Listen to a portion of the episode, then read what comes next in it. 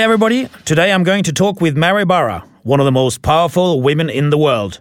Mary is the CEO of General Motors, which makes iconic cars, but also increasingly a big player in electric vehicles. Welcome to the program, Mary. Well, it's great to be here. Thank you so much. One of the things that not many people know about you is that uh, you're, in a way, um, a Finn. Absolutely. I'm 97% Finnish. So, uh, very, very proud. Tell us about your, you know, the Finnish part of you. Well, uh, you know, my parents um, both spoke Finnish. In fact, my grandparents only spoke Finnish, and so my parents uh, learned both languages. Unfortunately, I, I uh, didn't have the language uh, capability, so I only know a few words in Finnish. But um, you know, as a child, we celebrated our heritage uh, with uh, the Finnish community in the Greater Detroit area. So I learned a lot about the country, and unfortunately, I've never had the opportunity to visit, but I will. It's on my bucket list. Great. Now, I believe your dad worked for GM for 39 years, and you have worked there since you were 18. Now, um, have you actually yes. cho- chosen the car industry or were you just born into it?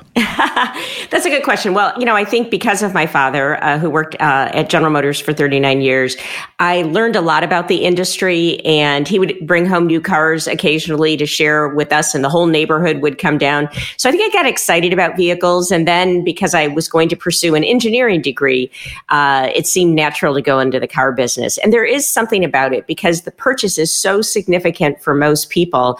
And at General Motors, we get to be a part of that. Yeah.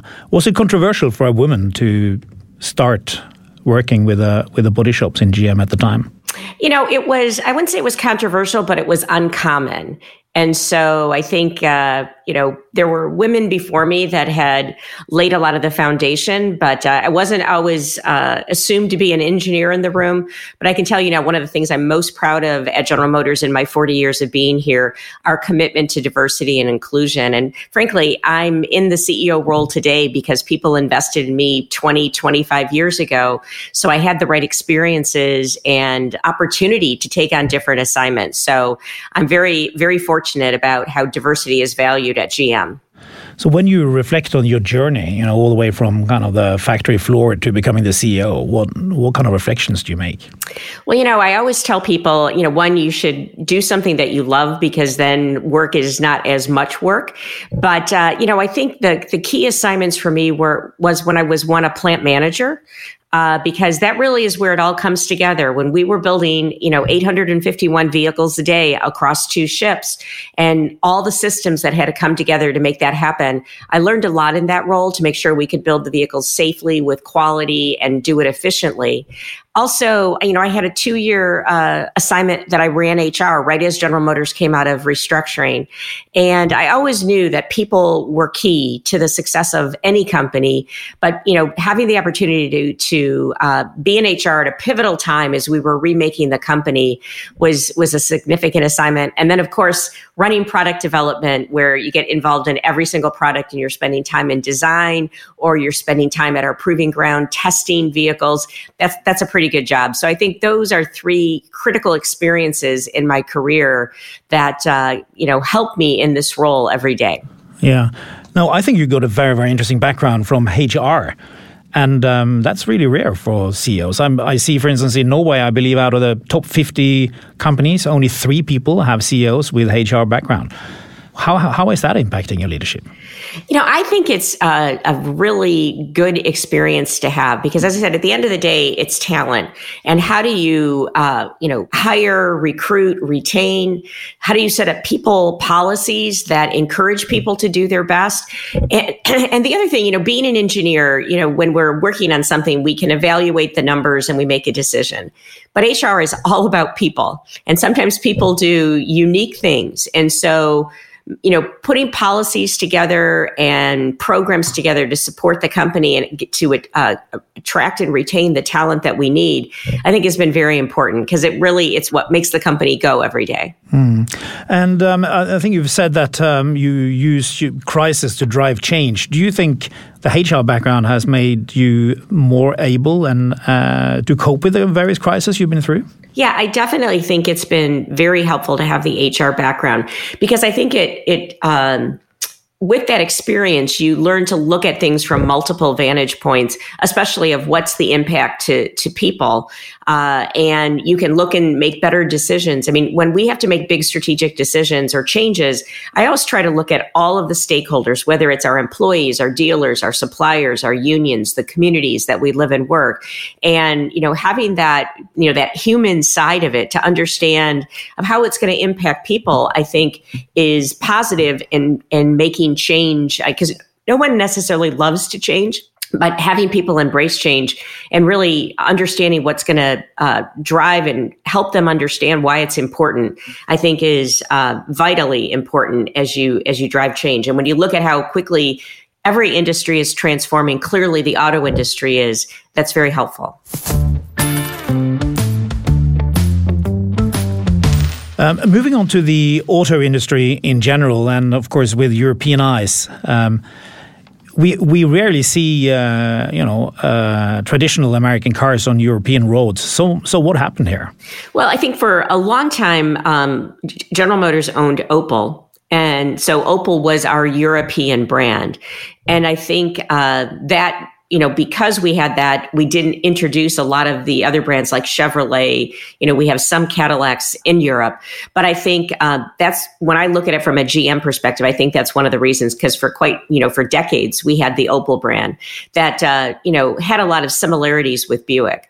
As we look now, uh, we see a huge opportunity with our electric vehicles and especially our premium vehicles uh, in Cadillac. So we should have the conversation again in five to ten years. Absolutely. Absolutely. Well, in the meantime, of course, we see Teslas around every corner here up in Oslo. And um, tell us about how you intend to take market share in this uh, in this market. Oh, it's a great question, and you know when you look at today, um, and there are some some countries in Europe that have you know much higher EV volume of the total cars sold than many other countries. But when we look at it across um, many many countries, the U.S., China, and any, many places in Europe, there is an opportunity because you need to have EVs across all segments. All of our customer research says that when people want to um, look at an EV it has to have the right range. It has to be beautifully styled, but importantly, it has to be the, the, the type of vehicle they want. If they're looking for a crossover, they're not going to buy a sedan. If they need a truck, they're not going to buy, you know, a utility vehicle. And so having a wide portfolio of vehicles so each customer can fit not only their their lifestyle or their livelihood, but also their price point, I think is very important. And that's what General Motors has done for many, many years. And so we can quickly with our Ultium platform roll out a, a, a whole portfolio of vehicles and reach more customers in the segments that they want to they that they're looking to purchase in. Yeah. Now you are you were actually one of the first companies to produce um, electric vehicles, but do you feel that you're a bit late to the party now, or how do you look at this internally? Well, uh, you know, yes, I'm very proud, and we learned a lot because when we did EV1 over 20 years ago, uh, we never really stopped working on electric vehicles. We continued to work on the battery technology. We then had the Volt, which was an extended range electric vehicle that was, you know, very successful, but still not full electric. And as we looked at this transformation, we said, you know, instead of doing hybrids, we've got to move quickly to the end game, and that's why, you know, over three years ago, we started working on a dedicated EV platform that we now call Ultium. And so I think that puts us in a position not to have one or two entries, but to you know really get the portfolio that we just talked about. Do i wish we were two three years early? Absolutely. But i also over this period of time especially uh, in the us that's where we've start to have started to see a tipping point with electric vehicles we're seeing that in China as well. And that's why, again, in Europe, I think that's an opportunity because EVs will be most prevalent in the most developed countries or those that are driving it from a regulatory perspective. So, right now, all I can tell you is we're moving as fast as we can to get that portfolio launched uh, because every day we see more and more acceptance and interest in EVs. Now, um, in your recent investor letter, you, you only talk about electric vehicles. So, what, what happened to hydrogen and some of these other promising technologies that you were working on?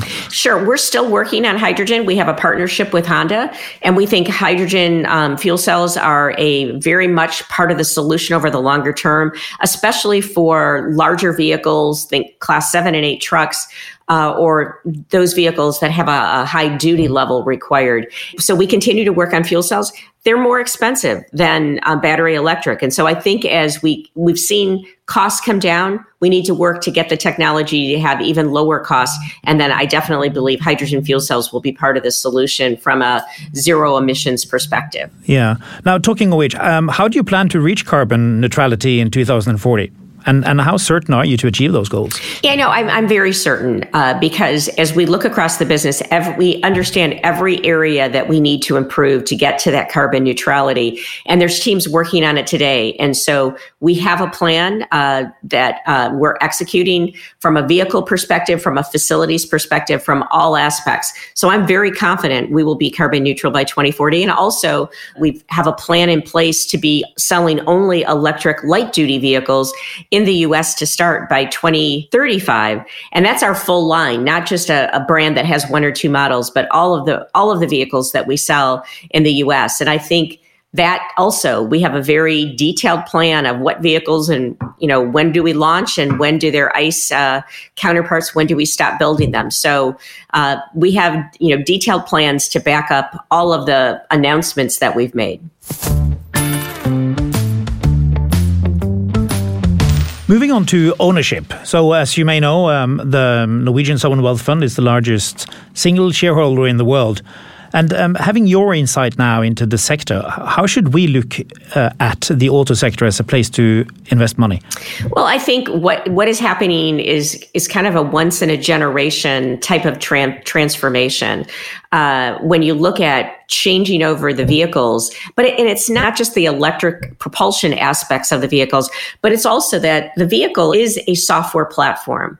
And so when you look at an industry that over the past, from an investor perspective, was a value segment, uh, now we've got the value piece, but we also have this tremendous growth opportunity, not only for General Motors, you know, having additional volume because of being a first mover from an electric vehicle perspective across mainstream platforms but then also autonomous vehicles and our autonomous vehicles through Cruise will also all be electric. Uh, you know how rideshare evolves is going to be a very important and a significant part of our growth and then finally all of the experiences and services subscriptions that you can offer the customer to improve their their experience uh, is another huge growth opportunity. And when you think about software, it's got a different margin profile as well. So that's why we're so excited. And we believe by 2030, we can almost double our revenue.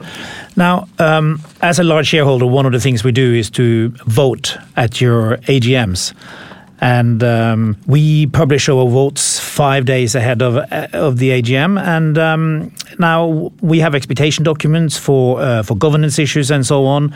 And um, we have actually voted against you as being appointed as the chairperson, since you are also the CEO. Now, do you think we are wrong in thinking this way, or what are your views on it? Uh, well, I think when you're in the middle of a transition, our uh, the General Motors board obviously makes this decision, and they they don't have a hard and fast. There's been times where there's been a separate chair and CEO, uh, and then there's times where the position has been combined. And the feeling of our board right now is because we're in the middle of this of this transformation, the speed that having uh, you know me be both the chair and the CEO uh, we feel is best to drive a long-term shareholder value at this moment in you know this point in this transformation. So it's something the board regularly reviews. We've again we've had both structures. So i think um, i think right now especially with the experience that i bring to this role we think it's the right structure. So i'd ask you to reconsider. So it's a temporary thing? Well it's a uh, like i said it we will probably move through time and there'll be times where it's together times where it's not uh, just based on the situation of the company and the person in role. So, and so, who's the most important person you brainstorm with? I mean, if you've got a, an issue or something you're wondering about, who do you who do you uh, consult with? The top 15 people in the company are is our senior leadership team, and there's some issues where the 15 of us, you know, representing all the different functions and regions talk. But then we also, uh, from a management perspective, have a small group of our our president, our general counsel, our CFO, and there are issues that you know we we look at. Uh, uh, and and you know talk from a strategy perspective. But I would also say we leverage our board extensively. You know, when we're looking at big strategic issues, not only can I call any member of our board based on you know their background and experience and say, hey, here's what we're thinking. Can you give us your thoughts from your background? Uh, but there's also times where we formally take the board through the strategy development. So we don't just bring it in and say, here it is with a bow on it, please approve. We go in and we say, here's the direction we're looking at again give us your best thoughts and then we'll come back sometimes between board meetings depending on this you know the the, the timing of the change that we're looking at. But I, I, can tell you by engaging our board at the early stages of as we're making strategic shifts uh, has really enhanced our plans um, because we've leveraged that experience. So we have a, a very hardworking board. You um, you are also uh, personally on some other very interesting boards such as disney and stanford and so on. Tell us what's the most interesting board you're at well, you know, I find uh, with the uh, you know the opportunity to serve on the Disney board, you know, two iconic companies that we don't really compete with each other, but in many cases we have uh, there's parallels to our business. If you look at how we're making this big transformation to EVs and AVs and connectivity, they're making a, a you know a big transition in, in that space to streaming and direct to consumer. So there's so many parts of our business that are similar that I feel I can contribute a lot to the Disney board, but also I glean a lot that I can take back uh, to to make our execution and our strategy stronger. And I did just recently roll off of the Stanford Board of Trustees, and now I'm on um, the Duke uh, Board of Trustees. Education for me is a very um, is one of my and my husband's key focus areas because we believe education unlocks you know the future for everyone.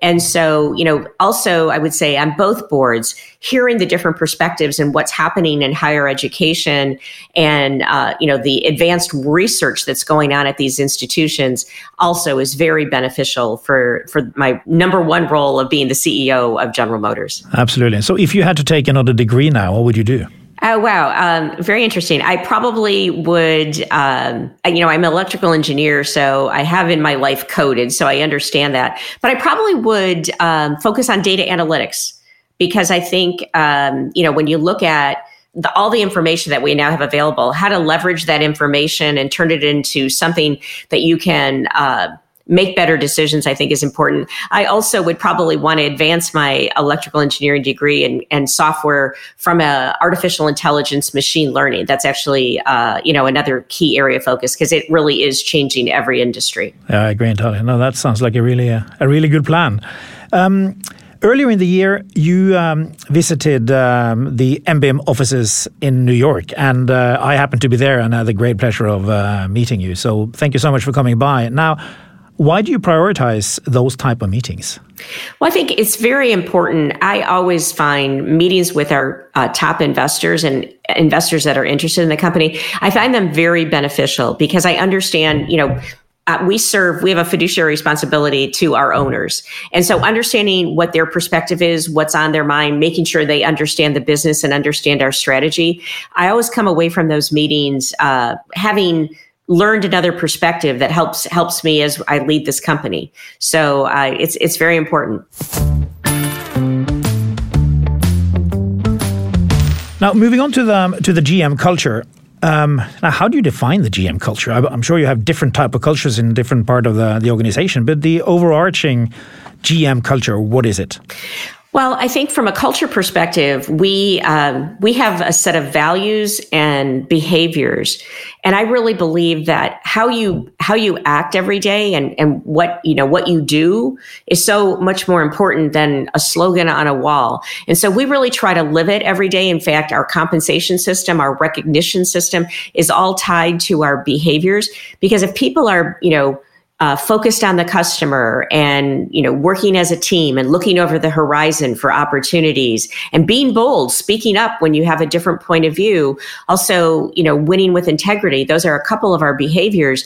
That's going to create the culture that we want. I would also say we very much focused on uh, inclusion and equity. And we actually you know added a behavior called be inclusive which is to respect other people's you know different points of view and and be open to listening and learning and overall what we want to have at general motors is a culture where everybody can be themselves and be their best selves at work and and you know our foundational belief is if you can be yourself and be your best self, you're going to do your best work and that's going to advance the company. So that's what we work on every day. And then our values are focused on the customer, on excellence, on relationships, and then on seeking truth to make sure, uh, and we we live that. And you know, the senior leadership we talk about it and we say to you know all employees please hold our, hold us accountable. And there's times where we get uh, you know i'll get an email from a from an employee saying hey you know i don't understand how this fits in with uh, with our values or with our behaviors. And we end up i end up often having a you know just a one-on-one conversation to to make sure they understand why we did what we did so that's the culture we're striving for we're making progress but we have work to do I love the um, seeking truth um, element of it. Um, not many companies would have that as a separate value. Now, what do you what do you put in that, and um, how can we how can we see it? Sure. Well, I, I, would say first, it's it's a value that we adopted from our startup. Uh, so uh, Cruise is a, a, a, you know where we majority own it, but it's an independent company. And as we started to work there and really wanted to uh, infuse that startup entrepreneurial culture into a company the size of General Motors, you know, we, we really had a lot of discussion. And for us, Seek Truth is so often, uh, especially in a large organization, people have different perspectives on an issue based on their responsibility. And Seek Truth was really us asking everybody, don't just look at it from your point of view, look at it holistically from an enterprise perspective and let's get the right information on the table to make the right decision. So that's what we mean when we say seek truth. It's you know if, if it maybe is something that doesn't isn't exactly what aligns in your specific area but it's going to be better for the enterprise we've got to look that past uh, department goals and regional goals to get to the best to get to the truth to make the best decision for uh, for the enterprise overall. Yeah, I love it. I may, um, if you don't mind, I may have to steal that as one of the values. so I, um, I fully agree with you on um, on the behavioral being uh, being important, and uh, we are looking at these defining moments in everyday life, which really. Uh, they are so important for leadership, and, and it shows when you when you show proper leadership and so on. What are what are your defining moments as a CEO? Well, uh, you know, clearly when the company went through a bankruptcy and then when the company went through the ignition switch recall, uh, those were defining moments uh, for me personally, but also for our company. And I'll reflect on the ignition switch recall because it was a tragic situation, you know, over a 10 year period where people you know didn't seek truth to find out why there were these you know handful but very serious uh, issues that we then you know and one of the things that most people don't recognize is we actually figured it out. Now it took us too long uh, and we changed a lot but i think one of the things we learned from that the defining moment was we're going to do the right thing even if it's hard and I think so often people, business leaders think they have a choice to make when there is only one choice. It's to do the right thing. And, uh, you know, we really leverage that. And I've talked since 2014 to the, you know, the entire uh, company many times about we're going to do the right thing even when it's hard. It's easy to do the right thing and live your values when everything's going well. But the defining moment is when things aren't going so well. And what do you choose to do? And that is really, uh, our employees have really embraced this. And I think uh, it makes us stronger as a company as, as we execute every part of the business. Mm-hmm. What we often see from uh, large companies such as your own is um, bureaucracy building up and things are you know becoming slower over time and and so on. Now what do you do what do you do to keep the pace up? And what do you do to keep bureaucracy down? Well i think any large organization you need process. You know at, their, at general motors at any point in time we have 100 vehicle programs in flight from early concept to almost launching to building them. And so you need strong processes but you just have to be relentless and making sure that you know there isn't added steps in bureaucracy and because we're we're a, you know pretty much a functional organization one of the things i've asked everybody to do when i talk about with every employee uh, group that I, I have the opportunity to do q and a's or talk to is find a way to say yes. When someone asks you to do something even if it's not exactly to process uh, or it's not you know your direct responsibility if we can all find a way to say yes to the person who's asking for our help or asking to help us accelerate something or make something better, that's when we're going to be stronger. And we have to remember that processes are how we keep the business organized, but they we don't serve processes. The processes serve the enterprise in doing what's right for the customer and having you know, outstanding products and services for our customers. Yeah. Now, um, I read somewhere that you have a consensus approach to leadership. It's not uh, something we uh, associate with uh, the American style of running companies, more like a Scandinavian uh, style of management. Um, tell us about it and why is it important for you? Well, if you think uh, at General Motors, we you know we primarily do everything related to how people move and and then the services around it.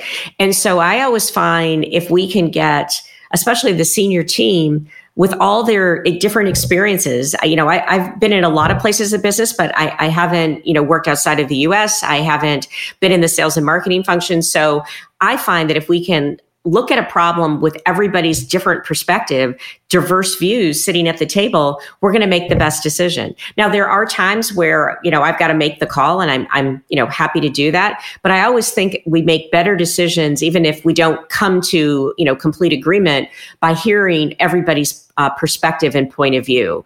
And, and the fact that people feel heard, I think then when they understand if we went in a different direction, at least they knew what they were thinking was considered and probably maybe altered the decision 10 or 15 degrees to make it stronger.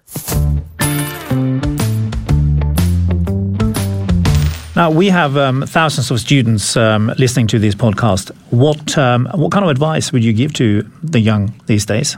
Well, I think first is you know find what you really are interested about and passionate about uh, from an industry perspective, and, and that's not to say that there is you know every job has parts of it that you love to do and parts that you need to do. So you've got to you know be realistic, but find something you really are interested in, love doing, and then work really hard. Uh, you know, hard work uh, will distinguish you from from your peers. And if people know you're owning your job, you know we t- we talk about it, especially being in the vehicle interest. You know, who washes a rental car? No one. But if you approach your current assignment like you're going to do it for the rest of your life and you make, you know, you improve the processes, you remove bureaucracy, you build a network, people see how hard you're working to do the work you're responsible for today better. And I think that's what distinguishes you and you'll get more and more opportunities. Uh, and then the last thing I would say, um, and this is primarily directed at women, but it, it's a generalization, but have a point of view, speak up when you're in forums and people are brainstorming uh, topics and you have either a different perspective or you have a new idea, have a, ha, find your voice, have your voice. Even if, you know, I think so many times people, um, especially as they enter a new business, are worried, well, you know, maybe I'm going to sound stupid. Don't worry about it have a point of view and you know i think often you'll find many people were thinking about the same thing you were yeah i think that's great advice um, absolutely so when you sit in a car what what is it that you look at? What is it that you feel, and what is it that you? What kind of experience is it that you want to have? Well, I think. Uh, you know, first I look at, you know, how the interior is designed. Is it beautiful? But then all the controls, because there's so much you can do in a vehicle today. Is it intuitive? I don't want to get out the owner's manual. I, I want to just be able to get into the car, jump in and intuitively know how everything works. Uh, or, or, you know, make it pretty easy to, to connect to, you know, whether it's connecting your phone or, you know, using the different functionality on the vehicle like Super Cruise. Uh, and then, uh, you know, I want it to be of high quality and you know what I've also experienced now with the electric vehicles and off of our Ultium platform, because the platform makes the structure of the vehicle so solid. It is just it's just, it's a different driving experience, which uh, it's hard to explain. But the, the vehicle is so sound, so um, so uh, firm in its ride that uh, uh you know just gives you great confidence in the way the vehicle um, functions. So I, you know, it's a, it's a whole, it's the way the, you know, not only the way it's styled interior and exterior, but it's also uh, how uh, well the controls are integrated, but then the, the driving experience itself. Right. Now, of course, we have to ask you at the end here what kind of car do you drive? Oh, well, one of the benefits of being at General Motors, uh, you know, I would say when I was in uh, product development, I got to drive everything. And so I feel like every vehicle has a special place in the portfolio. But right now, I'm driving a Hummer EV, which is a super truck. Uh, it's a big vehicle, but with four four wheel steering, it is just so maneuverable uh, and you know driving an electric vehicle and the benefits of our ultium platform it's quiet it's instant torque it's a lot of fun so uh, that's the vehicle that i'm currently spending the most time in Well, thank you so much for that. It's been fantastic having you on the program. Good luck with everything, and uh, we look forward to staying in touch. Well, thank you very much. It's really been an honor to be a part of your program.